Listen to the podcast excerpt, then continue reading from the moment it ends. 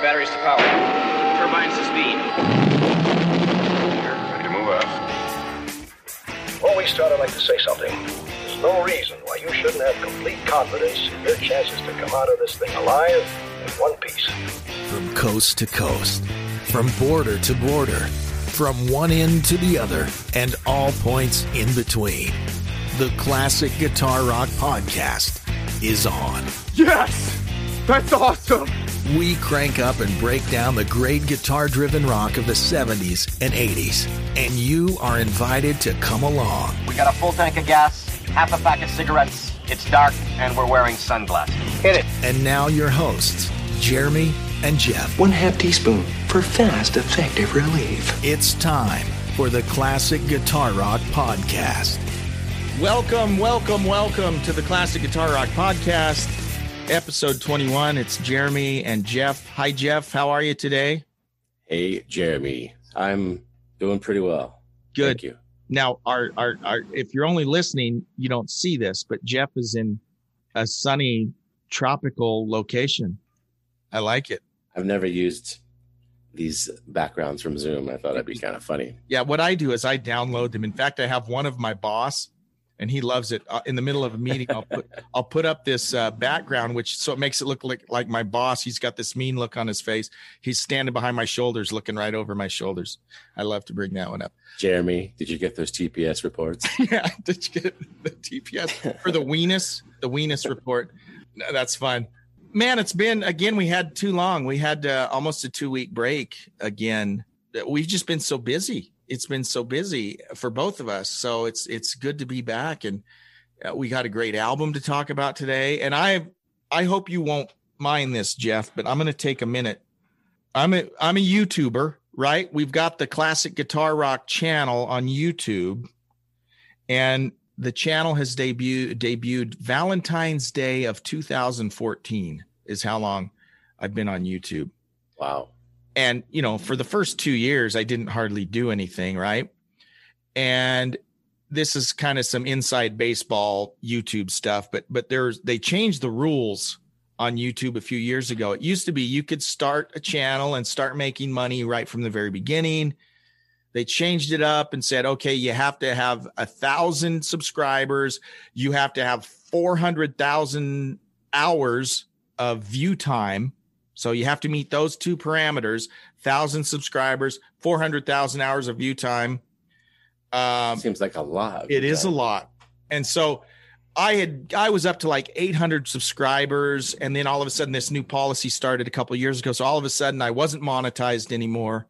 Took me about a year to get up to the thousand subscribers and then i was could start to monetize. And why am i saying all this jeff? I'm just saying this because i'm a small youtuber right? I've got well until a week ago i had about 3000 subscribers. I'm now at about 5700 subscribers in the last week. And you might, how did that happen? Well i got this one video that just took off. You know the youtube algorithm is kind of a mystery. No one really knows what you got to do to get views and stuff. But i had this video posted. And yes i'm shamelessly pitching my youtube channel so go to the classic guitar youtube channel and i did this silly lesson on billy gibbons top secret lazy power chords i think is Nothing silly called. about that, man. there's nothing, silly, about, it no that. it's billy gibbons Nothing It's amazing. about it and that video jeff has just in about the last nine days i am just uh, uh, today i will hit a hundred thousand views okay Awesome. And i have never my top video since 2014 up until a week ago was like 60,000 views. And that took me 6 years to get there right? So t- over the course of a week to get a 100,000 views it blew me away. I mean it, it was crazy. And and i was telling jeff before we started i've made over a hundred dollars in one month from youtube one time. So one month out of the last six years have I made over hundred dollars a month. And, and any of you that are on YouTube, you know that they pay you monthly, but a minimum, uh, but you have to have made a hundred bucks. So basically what happens is every two months I've been getting a check from Google for about $160 or 170 because I'm making 75 bucks a month or 80 bucks a, a month. And so it would come every two month, every two months, I get a payment for those two months. So I have made from this one video, gosh, single video, three times as much as I've made, you know, in a month. So I'm super excited about that. And I'm hoping that that will kind of give me the mo- momentum. I've added 2,000 subscribers in eight days, right? Because keep this train rolling now. That's what I'm keep saying. The train rolling. Keep the train rolling. So what am I? What if I'm like the Jerry Lewis telethon here? So go to Classic Guitar Rock and subscribe to the YouTube channel, and uh, you know watch some of the videos. Hey, I'm a subscriber. Yeah, thank you. and if you're a fan of low budget, uh, marginal talent guitar lessons, no man I'm right up your alley. I'm not to the level of Jeff. We hear no. the great bumpers that Jeff makes. His are better. No. But Jeff, if you would have started a YouTube channel six years ago, you'd be on Easy Street like I am right now. Okay? yeah. So who's the smart guy here? So you, you are. No, the, your the, your guitar playing and the sound, the the tone, and it was perfect. oh that. well, and it, and it, was great. Well, it thank great. But but yeah, they're not they're not polished, and it's so funny. Anytime you put yourself out there, whether it's a YouTube or a, a podcast, you know, some people just lo- love to come at you, man. Most people are really nice, you know, and your ratio of thumbs up to thumbs down you know, you always have way more thumbs up than thumbs downs, but sometimes you get these comments and you're like, wow, am I really that bad? You know? so you just kind of have to Man. have to roll Yeah. It's it's fun though. It is. YouTube is fun. I do it for fun. It's not about the money. The podcast isn't about the money, but it is nice That's for sure. when you can make a little money from things that you're doing for fun. So yeah, and I, you know, we Jeremy and I were talking about possibly doing some kind of collab where we could actually both be playing and and just talking about something. totally, it's a yeah. song or a style or a technique or who And knows. so Jeff, fun. we don't want to give too many details. Jeff's going to go on a trip here in a few weeks. He'll he'll be out of the pocket for probably a week or two, I'm guessing. But when he comes back, that's one of the things we really want to focus on is how can we do some good live streaming stuff together where we might be able to actually play some stuff. I think that'd be a lot of fun. Yeah. Yeah, I don't mind doing a podcast and maybe adding a live stream from from the island. Oh, Well, it's not an island; it's a you know that'd be awesome. down south. That'd but be um, awesome. that'd be kind of cool. South America. So that's great. Perfect. Well, we got uh, we got a great album today. It's uh, we're going to talk about an, another album from 1970. I think the Mountain album was from 70. This is the James Gang, or just James. It's not the James Gang. It's James Gang. This is their second album, Rides Again, from 1970, that we're going to jump into. But first, we have some uh, some news items. So you've got some, and I've got a couple. So I'll let you go first, Jeff. Uh, Rock and Roll Hall of Fame 2021. Oh, don't get me going. The inductees have been officially announced. oh no. The Go Go's have made the cut. and funny enough, the Foo Fighters, Carole King, Tina Turner have made the cut. And each of them have been inducted prior, as you might imagine, with Nirvana for Dave Grohl and Tina Turner and Ike Turner uh, and Carole King had been inducted previous as well. So Jeff's Jeff's seeing the the look on my face. So I didn't want to launch into this. I was I was intentionally not going to mention the Rock and Roll Hall of Fame. And I this is not, you know what? I like the Foo Fighters. I love Dave Grohl. I love the Go-Go's. I have some Go-Go's albums, okay? So this is not a critique of them or Carole King. Carole King is phenomenal. Tina Turner's phenomenal. Here's my problem. Should the Go-Go's be in before Iron Maiden? Should the Go-Go's be in before Judas Priest? I don't think so. Should the Go-Go's be in before UFO? No. Here's the deal. Nina Simone and Tom Waits are in the Rock and Roll Hall of Fame. Iron Maiden isn't. Judas Priest isn't. It shouldn't be called the Rock and Roll Hall of Fame. No, That's- that's it's a one of your complete points. joke. Deep Purple only got in there like three years ago. Yes, got in there like three or four years ago. Kiss didn't get in there till like five years ago. And whether or not you like Kiss, Kiss should have been a first, the first year the Rock and Roll Hall of Fame came into existence. When was it? Like 85 or something? Kiss should have been in there, right? So, yeah, Yeah, the Rock and Roll. Hall of Fame is not a Rock and Roll Hall of Fame. It's just not. It's political. It's it's not about rock and roll. You know what's great is watch when Steve Miller was inducted. He was inducted the same year Cheap Trick was two or three years ago. And Steve Miller just blasted, blasted the Hall of Fame there at the little press conference afterwards. Wow. And he's just taking them to task, talking about what a joke it is. He couldn't even bring members of his band. They would send him, excuse me. I, I'm getting all choked up, Jeff. They send like enough tickets for him to go, but then any other members of the band, you have to pay like ten thousand dollars or something ridiculous. I mean, Yeah, look, was any any of these big event type things like that are obviously pretty silly. he was just going Yeah, there. whether it's the Grammys or you know, they're all dumb, but this one Well- is, is exceptionally bad for for the for the for the people that are in. Some of them clearly shouldn't be in, but even like the Foo Fighters, they're a good band. I don't have a problem with them going in. I don't have a problem with the Go Go's going in. They're at least rock bands, you know, Ish. rock-ish bands. They play electric guitars, right? But Nina Simone, can you name a Nina Simone song? I can't. off the top of my head, Yeah. but she's not rock and roll. No, Tom Waits. Tom Waits, great songwriter. He ain't rock and roll. Why the heck is he in the Rock and Roll Hall of Fame? We could do a whole show. Just don't give me. Sorry. All I didn't mean to go down. Well, if you want to get your frustrations out, by the way, Monsters of Rock are setting are set to cruise again. Ooh, 35 acts on a boat. 35 on. Okay, who's and on it? it's uh it's uh it's headlined by Alice Cooper. Nice. Queensryche? Wow. Which version of Queensryche? I don't know. Which, okay. Well, the, the current version, I suppose. Okay. Of this Without- is February. Without Geoff Tate, right? Okay. So it's the, current version. Okay. This is in February 2022. So Okay. so who knows?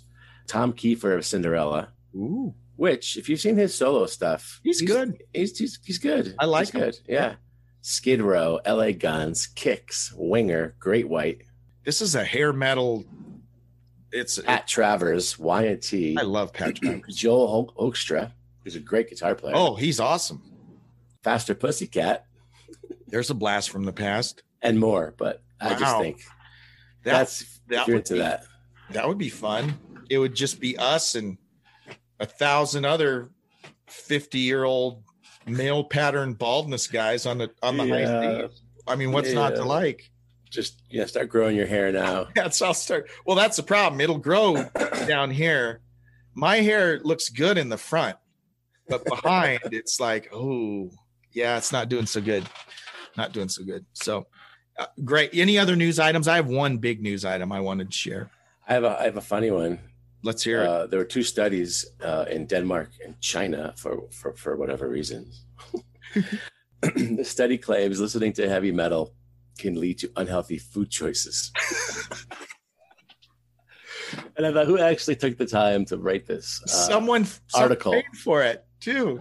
I mean, someone paid to do that research. Wait, wait, yeah. Well, you really? That's the research you're I've, doing? I've never thought about that connection, but I like heavy metal, and I eat terrible.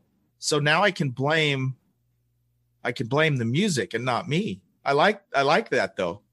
It takes the responsibility away from me. I like I that. think they were actually the study went like this where the you know they played the, the, the music along with some sound effects so uh, whether they were angry or loud and uh, you know maybe like you know chalk on a chalkboard or something Right. or, and and then i guess afterwards they say that participants would choose like you know the What mcdonald's burger versus the Carrot sticks or whatever. know, turkey on uh, wheat with lettuce and tomato Wow.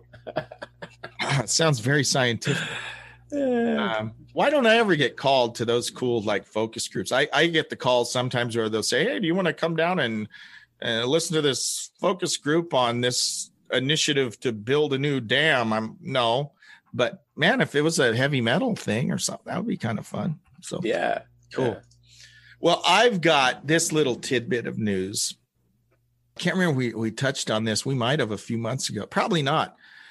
Any of you that have followed the Judas Priest drama, KK Downing retired back in like 2014 and and the story at the time was he quit.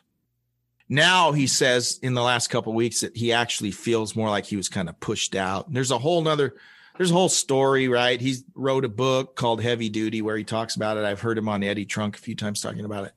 All this gets to the point that KK Downing, Downing has started his own offshoot group. How's this for an original name? KK's Priest is the name of the band, which is really stupid.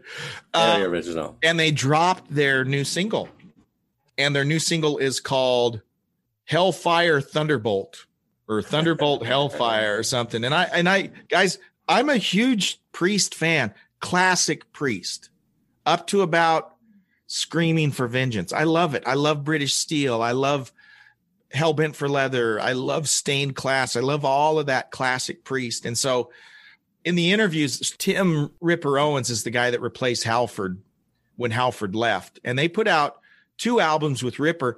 And Ripper, the movie Rock Star, is based on Ripper Owens. I don't know if everyone knows that. And in fact, Judas Priest was involved in the early creation of that movie, but there got to be because it was going to be about Ripper Owens and about Judas Priest. It's almost going to be like this autobiography. But then at some point, legal issues came into play, and the record company didn't like how some of the, so then all of a sudden they just made a clean break from Judas Priest. There was no involvement from Judas Priest, no involvement from Ripper Owens. They just kind of made it a generic story about this guy from a cover band who becomes the lead singer of a real band. But that was based on Ripper Owens. And Ripper no Owens, idea. yeah, and Ripper Owens does a great job. He can pull off Rob Halford. He can sing the old classic stuff. He can sing the new stuff. They made two albums with Ripper when Halford left. One was called Jugulator, one's called Demolition. These are the two heaviest Priest albums. I mean, it's heavy, heavy. So when I've read in interviews that KK's Priest was going to go for the classic Priest sound, I was excited. So KK's Priest has Ripper Owens. He's been a member of Judas Priest. Uh, drummer Les Binks, who was on Hellbent for Leather. I think he was on two different Priest albums, Stained Class and Hellbent for Leather. A great drummer. He's one of the originators of this, the fast double bass drumming that, of course, everyone does now. But in the mid 70s, there weren't a lot of guys that did that.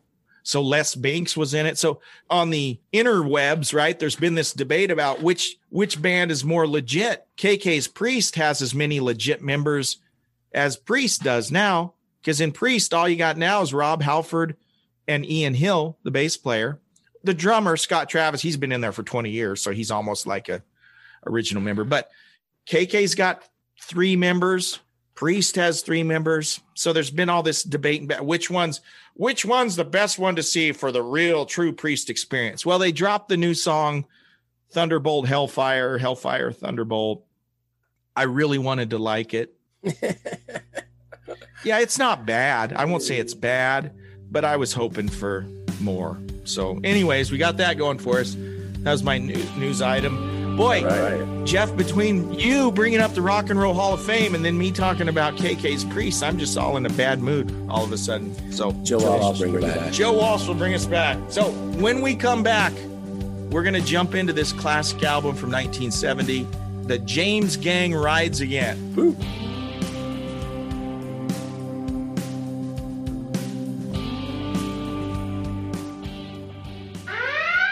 Attention! If you live in Spokane, Washington and have teeth, this message is for you. Braun and Jarvis Family Dentistry knows teeth. Incisors, bicuspids, canines, molars. No tooth is too big or too small. I was delighted and impressed. So impressed, I bought the company. With Braun and Jarvis, you'll have the sweetest grill in the inland northwest. And let's be honest, nobody wants a funky grill. Braun and Jarvis Family Dentistry. 509 464 2391. That's 509 464 2391. Braun and Jarvis Family Dentistry. Quality dentistry that doesn't suck.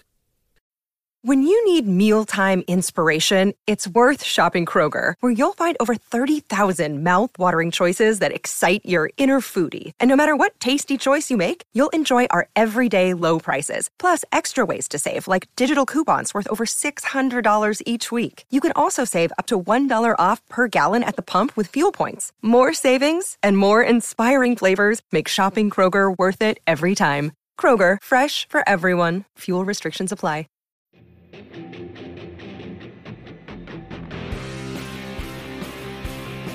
Welcome back to the Classic Guitar Rock podcast. And Jeff, I can't believe I did this.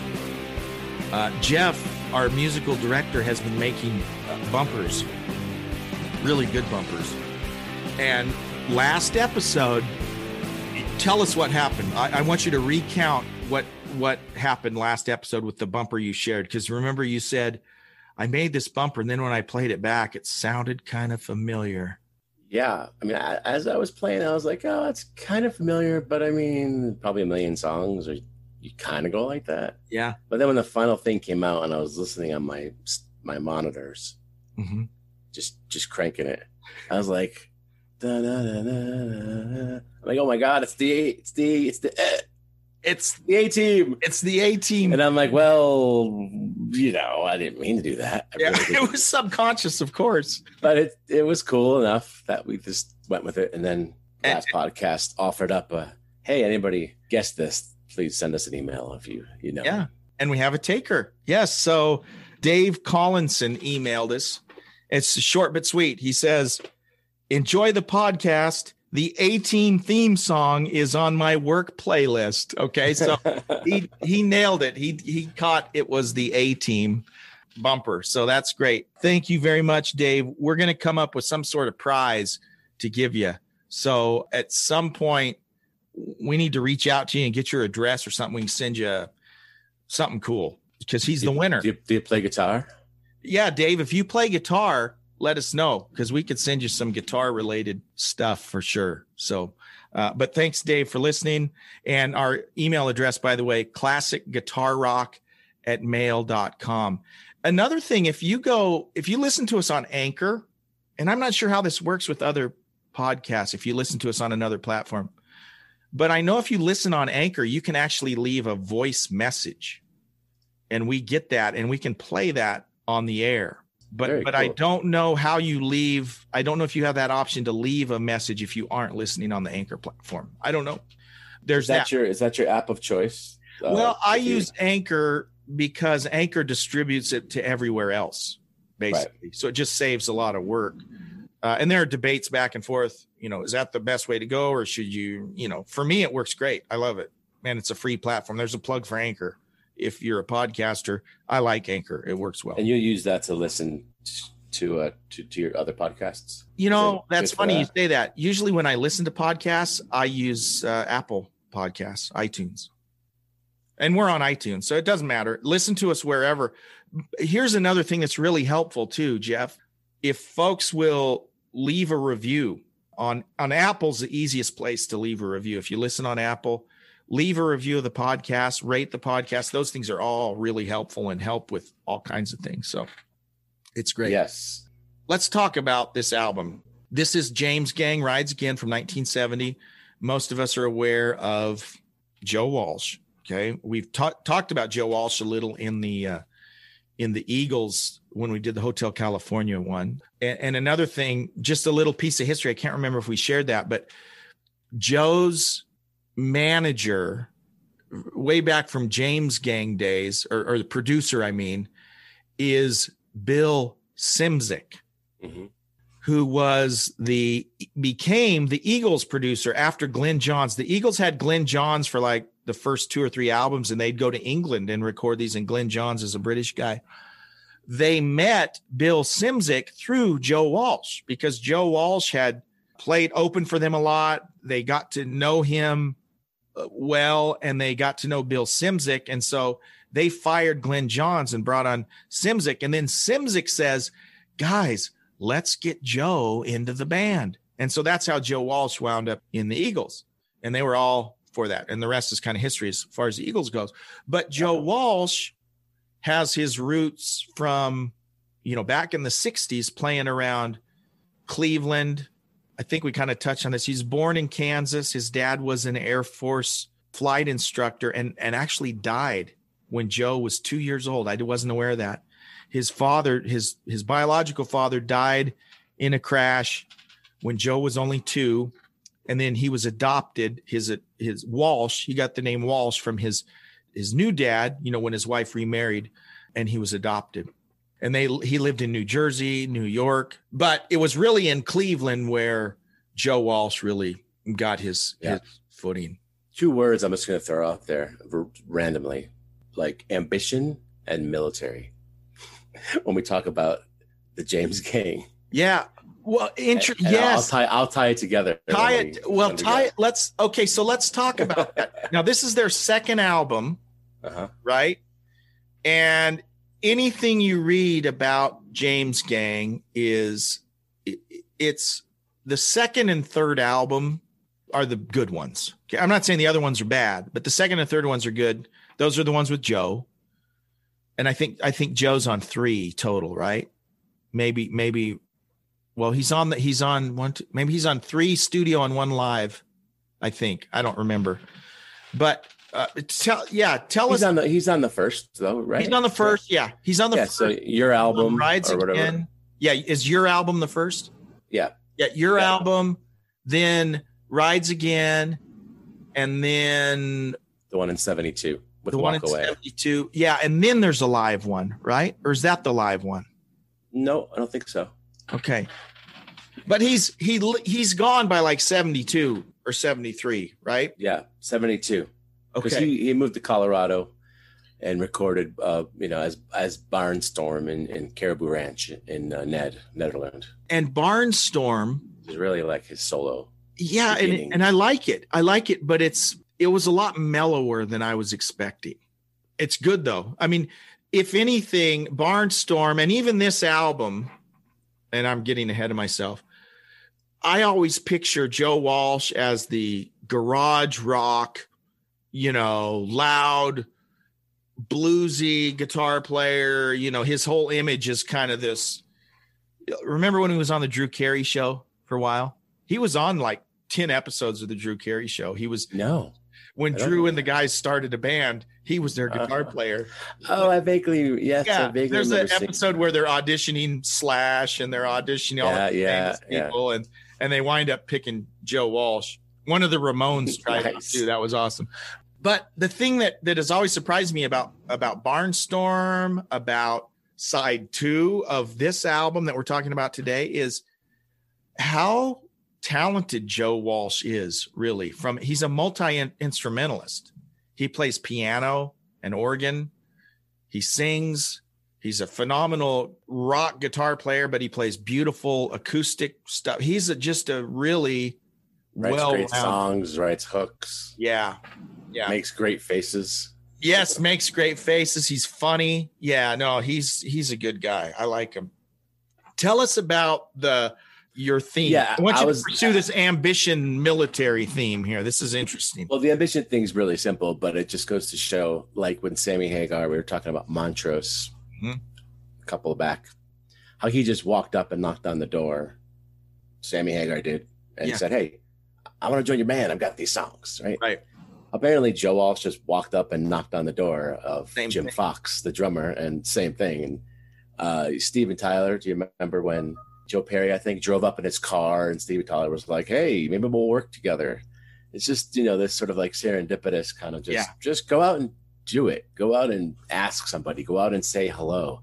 Put yourself out there. In other words, right? Yeah. So I was just I read that. That's like, that's oh, a, that's a that's thing. a we're not a we're not a self motivation podcast, but that's a real lesson there. Seriously, it is. Because sure. imagine if Joe, if Sammy hadn't had the nerve to just go up and knock on the door and say, "I want to be in your band," their whole lives could have been different. That's interesting. I have a hard time doing that now. Yeah. Like, I, I'd like to just put it out on Craigslist and say, you know, hey, anybody want to play Grateful Dead music? Because Yeah. the band I'm in likes classic rock and they don't love it, but they'll play it. Right. But I want to. I, I can't even do that. I don't, you know, it's like I can't even do that because then it's like, oh well, then, you know, I gotta have this and I gotta make sure I'm up to speed on that, and then we gotta actually get together and Like it doesn't have to be that hard, man. You just Yeah. you just do it. All right. The other thing I'm reading, and there this must have been a time, you know, the draft was happening, This right? late '60s. Yeah, And yeah. so I don't want to get into all the details, but various members came and went and were replaced because they joined the military. or they were drafted. Yeah, that happened Yeah. at least three times where it mentioned so and so came in to play bass, then he was drafted, so he was replaced by someone. Then in I don't know if you you picked it up, but it sounds to me like a military snare drum beat Oh, in, in in uh yeah yeah Ah, or maybe when it comes into the into the, b- the end of Bolero, maybe I don't remember when it was, but there's a. I, I was I that's in my notes to talk I about. just thought, how funny, like Yeah, it's a very military type marching. Totally, totally. Yeah. It does mention the one guy. Sorry, I don't have his name, the notes in front of me, but the one guy was actually AWOL from the army while he was playing with the band, and then finally Yeah. left and moved off to to California. But in those days, especially, man, you didn't go AWOL. That was not a good choice. But yes, that was a very common thread through the history of the band. Is members were getting drafted and leaving, they'd have to replace people. And then you get uh, Joe Walsh and Jim, is it Jim Fox? Jim Fox. Jim Fox and Joe Walsh, Jim Fox, the drummer. Man, what a phenomenal drummer. And the Great bass drummer. player, bass player came in here. It was uh, Peters, right? Mhm. Dale Peters replaced Dale uh, Tom Peters. Tom Kriss. Yes, Tom Kriss was on the first album, and then Dale Peters came in. And you talk about power trios, man. You we've had Mountain, uh, we've talked about Cream, all three of these guys, right? You think about this. This is what's great about a power trio is there's only three of you, right? You don't get in each other's way. But what's bad about a power trio is there's only three of you, right? So it's you got to cover a lot of sonic territory and these guys do it. I mean it's really Yeah. really good. I like i like to just pick a song and say okay this song all i'm going to listen to is the bass. All i'm going to listen to is drums. All i'm going to listen to is joe. And and all three times you're like blown away because they're like this is just really good stuff yeah Yeah. I think at the time in 1968, Joe Joe joined the band, but there was uh there was a four piece. I guess who was the? Was he playing keys? This kid, he was in high school. Yeah, he was still in high school. I saw and and was playing and might have been singing and doing keys or something. And then the Silverman guy came back who had gotten drafted. And so I don't know, they were a four piece and they got invited to open up for Cream. Mhm. I mean, I don't know how that happens Yeah. without like major success or album. Mhm. Uh, and then the Silverman guy, he said he couldn't do the show. Yeah. But the band needed the money. And so they went ahead and opened up for Cream as a trio and liked their sound. Yeah, they said, they did it and they stuck with it." decided, you know what, this was cool playing as a three piece. Yeah, I thought that was kind of cool. Stuck with it. Interestingly, once Joe left, most of the later versions were four pieces. They'd bring in like uh, so Tommy Bolin, who replaced Ritchie Blackmore in Deep Purple. Uh, he was in James Gang on Joe's recommendation. In fact, there's a funny interview you can find on YouTube of Jim Fox and Tommy Bolin talking about the fact that you know Joe left and and he called me back and and recommended this guy Tommy Bolin to come into the band and he did you know and he played an album or two with him. Yeah all three of these guys as you listen to them they're really good. Really good. And so another plug shameless plug for my youtube channel. Because i've spent the last week and a half listening to this album i've always fiddle farted around with funk 49 and can kind of you know i can basically play it. Uh, so i put up a lesson and on the coattails of of this ZZ Top lesson that has taken off over the last week and a half, my my Joe Walsh lesson is doing pretty well. So there's another shameless plug invitation for you to go check out the Funk 49 lesson. So check it out. It's Check it out. Fantastic song. and uh, it, it's just we play it. song.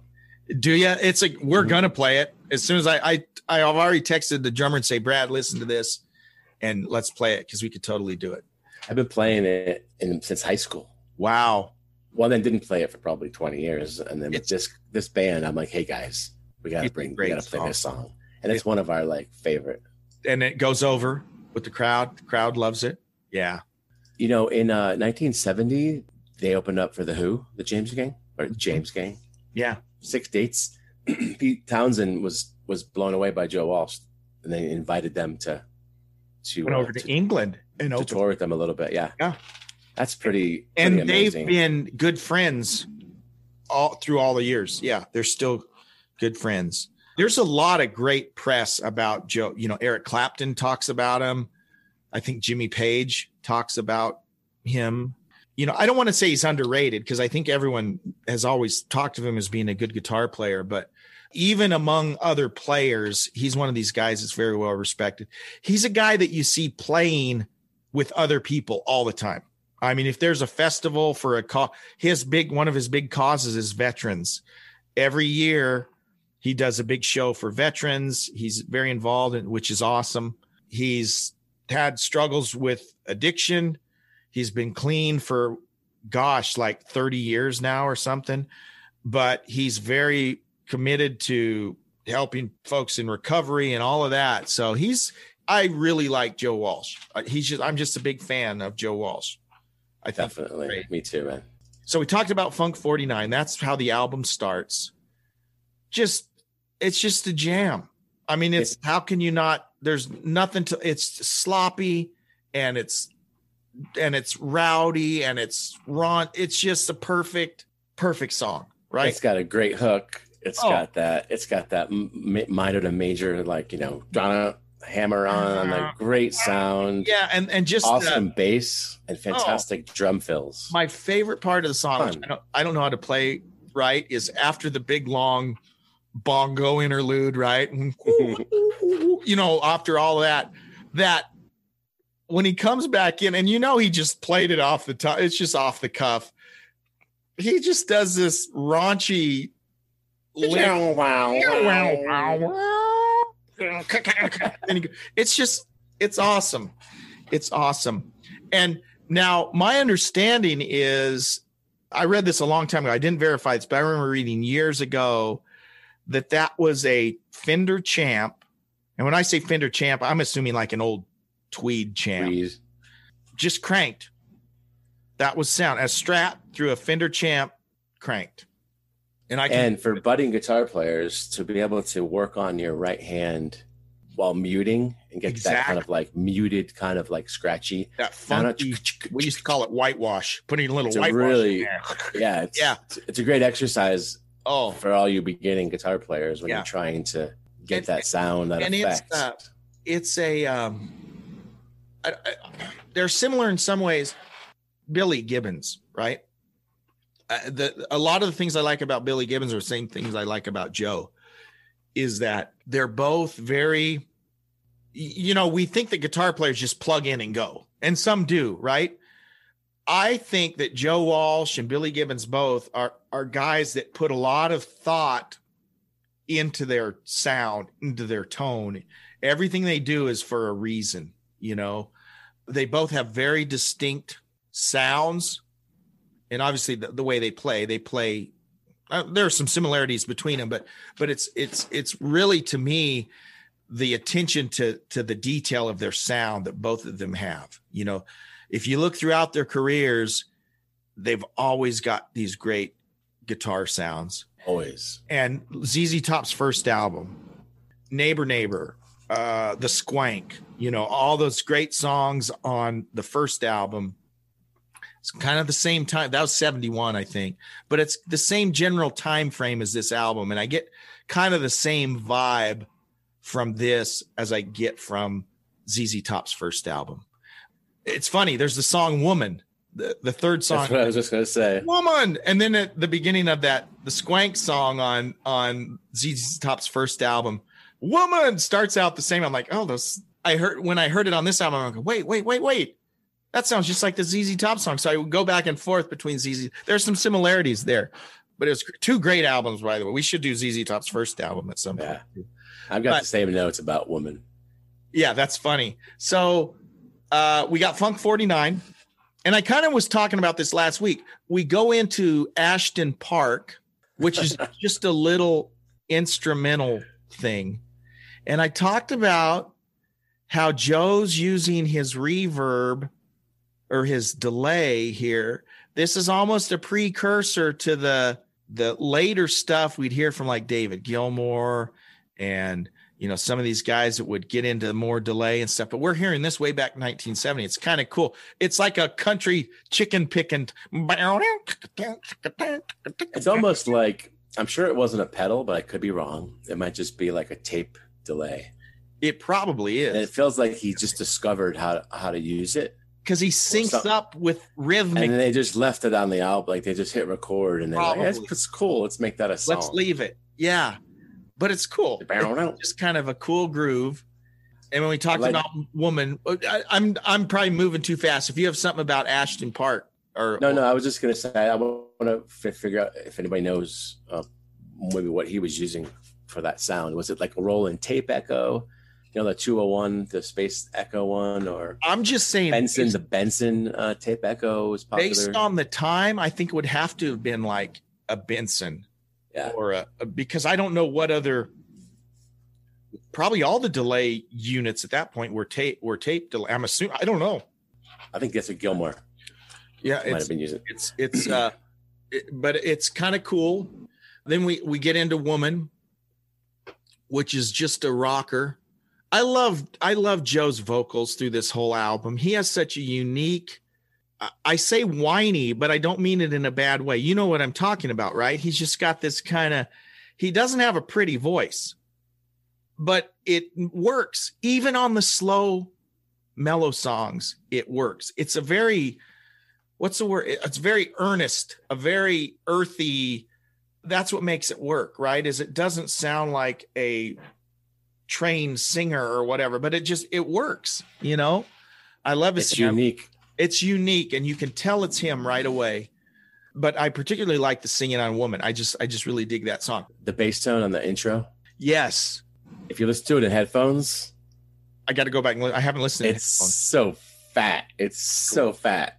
yeah It's I'm- great. this guy's bass is phenomenal throughout. It, it's just really good. But I think my favorite song is uh, probably the Bomber. And you were It's, it's talking, certainly the most ambitious. yeah, you're talking about the drum beat uh, in the middle. But the Bomber is a is a three part song. There's Closet Queen section, and then a section called Bolero, and then Cast Your Fate to the Wind. And Jeff was alluding to the military drum part. At the end of the Closet Queen part, it kind of mellows. You, you get this groove, and it's, just, it's kind of grooving along, and the bass is just a lot of sweet bass playing, and the drum. I mean, it's just a groove. And then all of a sudden, the drums slowly get a little more, what's the word, regimented until he's finally just playing a full on military march. And I was not aware of this.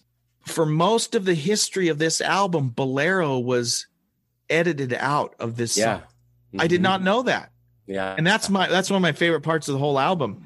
And the later digital. So Bolero is a famous classical piece by Ravel. Who who was yeah, the, yeah, Maurice Ravel? Ravel, French So- composer. Is that right? and and if you guys heard it, you'd probably go, "Oh, uh, yeah, I've heard that."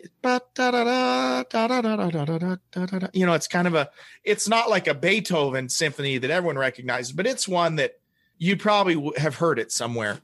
And so, and this is what's cool because you're hearing this bluesy pentatonic rock, and then all of a sudden he goes into this little classical part for like a minute or two yeah. with this with this military beat it just kind of takes you from you're not expecting it right and then it it winds back into being a you know a rocker part there again at the end with catch your fate to the wind but and the whole song's about seven minutes long or so it's kind of long Seven minutes. but it's got you know the kind of uh jammy part you know in the middle kind of long extended jammy part which is really cool Which I don't know if you felt the same or, or heard the same thing, but there's a there's a slide, there's some slide work yes with there some is delay, and that little section brought me right to live at Pompeii. Some part I don't remember the name of the song he was working on, but he's got this slide when did live distortion live in pompeii delay. was like 71 or 72 71 Yeah, yeah. And if you go if you go back and listen and then go I don't remember what tune. Maybe we can put it in our in our comments in the future here. Yeah. But uh, it reminded me so much of Gilmour doing his I distorted totally slide with delay. Now, the thing about slide, slide can be very, and I don't mean this as a slam, right? But when I think of slide, I think of, you know, like George Thorogood. You know, you think of the cliche, simple blues slide stuff. But in that part of the song you're talking about, where he's got the delay and it's the slide, I'd forgotten about that part. Joe does it in a way that's very, what's the word I'm looking for? Uh, these guys what's it's a whole st- ambient you know like these ambient guitarists that that just do a lot it it's and this is 1970 right but it's got that whole ambient feel to it's beautiful the way he does it and it's not Yeah. it's not your typical kind of blues based slide riff The- you know it's a very artistic beautiful way the way he he does it it's really cool Yeah, somewhere about the 230, 235 range. okay It kind Yeah. of starts. it's it's it gives really me that Pompeii. By the way, people are listening, if you haven't seen live at Pompeii, I have seen that, and even if you're a middle of the road Floyd fan, Yeah. it's just it's it's really just fantastic. It's funny you mentioned that. I saw that on like PBS one Saturday night when I was like a senior in high school, and I was never a huge Floyd fan. But I just I was just sitting there and I watched it and I sat through the whole thing and it was like mesmerizing. I never got to be a huge Floyd fan, but I became a huge David Gilmour fan. And I've gotten to be a bigger Floyd fan since then, but but I can remember that album making an impression or that concert film making an impression on me way back then. The thing I, I wanted to come back really quick to this bolero part, the estate of that composer sued them. And so like starting in the early 70s, all the, the versions that came out, it, they just cut out that part of the song. So you missed that whole bolero part. Yep. So they must have settled something somewhere, but the digital version now has it back in, and I never even knew it was gone. So if, if I was to go to the used record store and buy the record, it probably wouldn't have the bolero part on it. I would have got home and put it on the turntable and been really ticked off. So now I know. oh, by the way, first Funk 49, five picks for me. Oh yeah, I we forgot to rate them. Aston Park, three picks. Just cause. Woman, five picks. Bomber, five picks. I would give them exactly the same scores. Five, three, five, five. Yep, five guitar picks, definitely. Where does side one end? Well, it sure seems like that ends side one from a style from a stylistic. I would think so, but I don't have the physical album in front of me. I would assume we're looking at our track listing. I'm looking in Wikipedia. Normally they break it down by side one and side two, but in here it doesn't. But yeah, I'm assuming side one ends after the bomber. Because the bomber, even though that's only four tracks versus one, two, three, four, five on side two, the bomber, that track four is long. It's like seven, eight minutes long. Mhm. And so here's the thing I had talked to Jeff about earlier, which kind of surprised me is, and I'm sure this is done by design. Side one is a rockin' side. It's it's the rock side. And then side two is very mellow. The whole side is mellow. And it's just interesting that it do that because usually albums kind of mix it up. But this is a time in the 70s where they really thought in terms of albums and sides of albums. And so play order and all of these things, they were really important to a lot of bands. And you would see bands, you know, the Cars, for example, side two of the Cars album is all blended together, that whole side of the album. One song fades right into the next. And I love that. But even on an album like this, you know, I'm sure there was, even though it might seem kind of weird to not mix it up a little, they made the choice to let's do all rockers on one side and all mellow on the other side. And I wonder why they did that. It's I interesting. guess you know that's where they or Joe was. You know, that's he's sort of a two sided. Uh, to me, a like a you know on a coin. You know, he's got Mm-hmm. this rocker player guitar blues, awesome slide. Right, his bends are impeccable. Oh, so groovy and funky. And then he's got this melodic, kind of like songwriter, writer, Yeah. kind of like melancholy a little Yeah. bit, uh, a little bit introspective lyrics, and I just I think it's cool. I think I you know, he's a musician. He is He- the musician. that's he's a thing. songwriter. he's a musician he's a songwriter i think we tend to categorize people and we think of rock guitarist joe walsh but yeah he's a lot bigger than that and there's organ throughout this album in different places kind of nice b3 things going on and i'm assuming that's joe that's doing those because he's he's an organ and piano player too and even in the eagles people don't realize this a lot he, he did a lot of keyboard stuff in, in the eagles as well Yeah, Uh, he's credited. He's credited as good with keyboards on this album. So you, Yeah. you have to imagine it's the probably him it's the, doing it's it. the B three, which is awesome. I'll never get tired of the B three sound. i love This tune, I was listening to this album, and all of a sudden, I'm it, it got to this song, and I'm looking around the house, and I'm looking outside. Mm-hmm. You're talking "Tend My Garden." Is that the Yeah. Okay. Yeah, this, so it's got this like 15 seconds almost of silence. Yeah. Completely dead. and then this high pitched synth thing comes through, and I and it felt like it was coming uh, from Yeah. some other place. That's funny. I'm not sure how they achieved that, or if it was just it's my ears. But I'm like, what's going? I'm looking. I'm opening doors. I'm looking around. Like, what's going? Is, is it like a boiler? Like you know, something's going on with my furnace, and all of a sudden, you know, it, it, it comes in with the the bass about a minute, and then the Yep. Hammond B3 with the drums. I It's and that really Hammond- cool. And is there? I'm sure there's guitar in it, but now that you mention, I remember listening, and for much of the song, it's a B3, a bass, and drums. And then there's uh, guitar comes in eventually, but I can remember being surprised that it took so long till I heard guitar. Yeah, I don't. Yeah, let's see when the guitar is. Yeah, it it seems like it takes a while, and then it's very subtle, and then it kind of comes in more.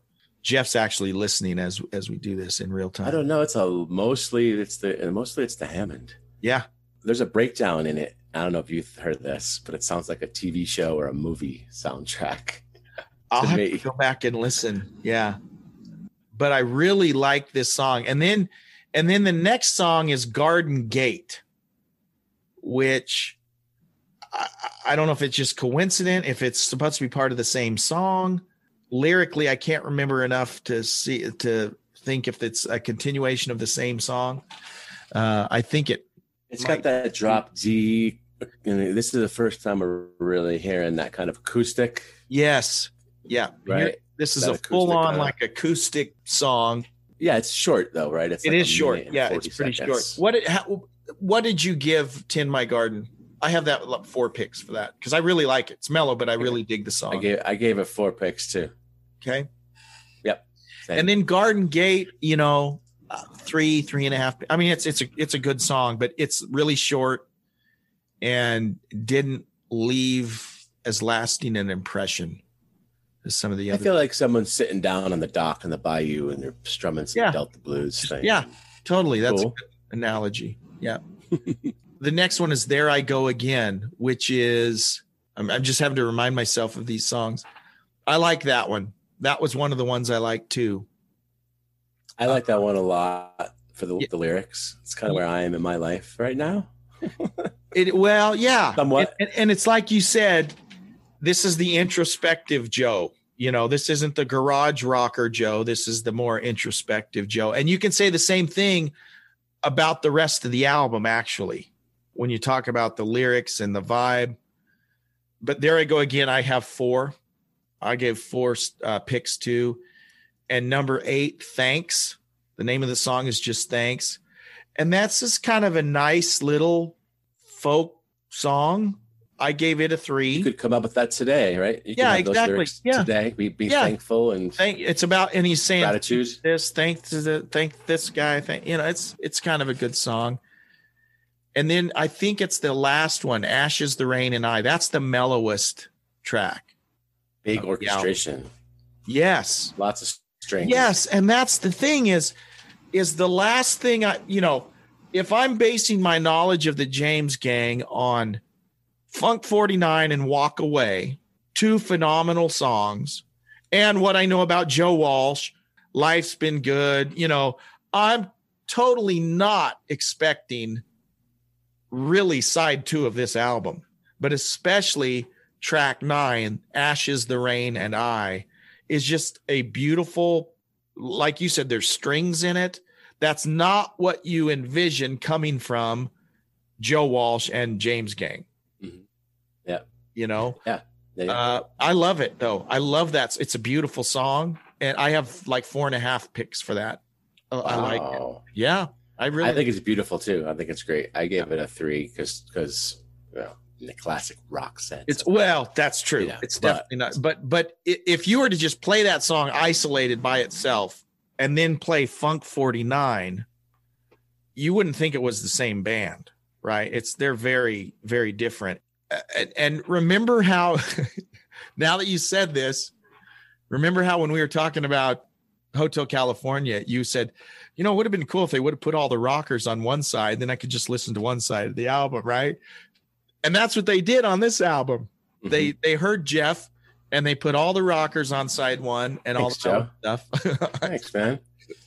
One little cameo that I don't know if you mentioned in uh, "There I Go Again," Uh-huh. track seven. There's a pedal steel in that, ah, which is really nice. there is. And that's that's this guy Rusty Young, who he's been in a, a bunch of bands, I think, but from my reference, he was in Poco. That's where I Yeah, knew his name which- from. Okay. Yeah, which Buffalo Springfield kind of dissolved, and then I guess I don't know if I'm correct here. Some summer half the band came, you know, got got together, called And- Poco, and he's he's playing on with that with those guys. And and, and and the interesting Eagle connection there is Meisner started out in Mhm. Poco, left, and guess who replaced him? Timothy B. Schmit replaced him in Poco. And then when Meisner left the Eagles, Timothy B. Schmit came and replaced him in the Eagles. So there's kind of some history there too. And and what you're seeing is it's kind of a small family, right? The Eagles knew Joe Walsh. They all knew Poco. They probably knew the Flying Burrito Brothers and probably knew all these different people from the though the James gang was really more Midwest. They weren't California, but somehow the Eagles became acquainted with with Joe Walsh and James gang. But And these yeah. are these are these are American bands and these rock are bands, right? American bands. So Britain had their thing happening at the same Yeah. time. Yeah. Cream and Sabbath, Zeppelin, and Leftover Yardbirds, and Right. all those bands that we, you know, Humble Pie. Blah, blah, We blah. should and do- Then we had all these guys. We should America, do Buffalo a- Springfield. A US version of the classic rock family tree. yes, We could do that. We totally could. That would be awesome. That might be a good a good episode. One more thing, Funk 49 is badass, if I can Oh. say that. But Funk 48 on the album before is also badass. It is. It's almost If- similar. If you listen to the greatest hits, I believe they put 48 and 49 back to back, which is kind of cool. Yeah, Funk you 48. guys should play that too. well, here's why is it called Funk 49? I wish I, I knew. I knew you were going to ask that. Yeah, I just I don't, I don't know if there was a story about that or or whatever, but this is a really good album. And I know I sound like a broken record. As I go back and listen to our episodes, Jeff, I say that like 10 times every this is just a really good album, right? But it is. This is a a, a good album. And you know, we talked about we kind of made this case in when we were talking about, oh gosh, probably when we talked about Led Zeppelin, probably when we talked about Mountain, this came up. And you you made the case about the British side versus the American side. These guys think think about some of the American hard rock bands. James Gang, Blue Cheer, Montrose came a little later. Frank Marino. I mean, there's a pretty he's I think he might have been Canadian. I don't know, whatever. But my point is I don't mean to be, but I'm kind of an Anglophile or or a Europe snob because so much of the classic rock that I listen to is the British stuff. But I've been tr- and you notice, Jeff, I've kind of been trying to make a conscious effort. You have too, maybe not consciously, but I have kind of intentionally been picking American bands because my tendency is to go lean towards the British stuff. We've done we've done Led Zeppelin, we've done UFO, but man, think we've done Mountain, we've done oh Humble Pie is British. We've done Mountain, we've done the Eagles, we've done ZZ Top, we've done James Gang, we've done Mont, we've done a lot of American bands. Aerosmith. Aerosmith, yeah, Early Aerosmith is yeah, right that- there, that's man. all pretty influential stuff.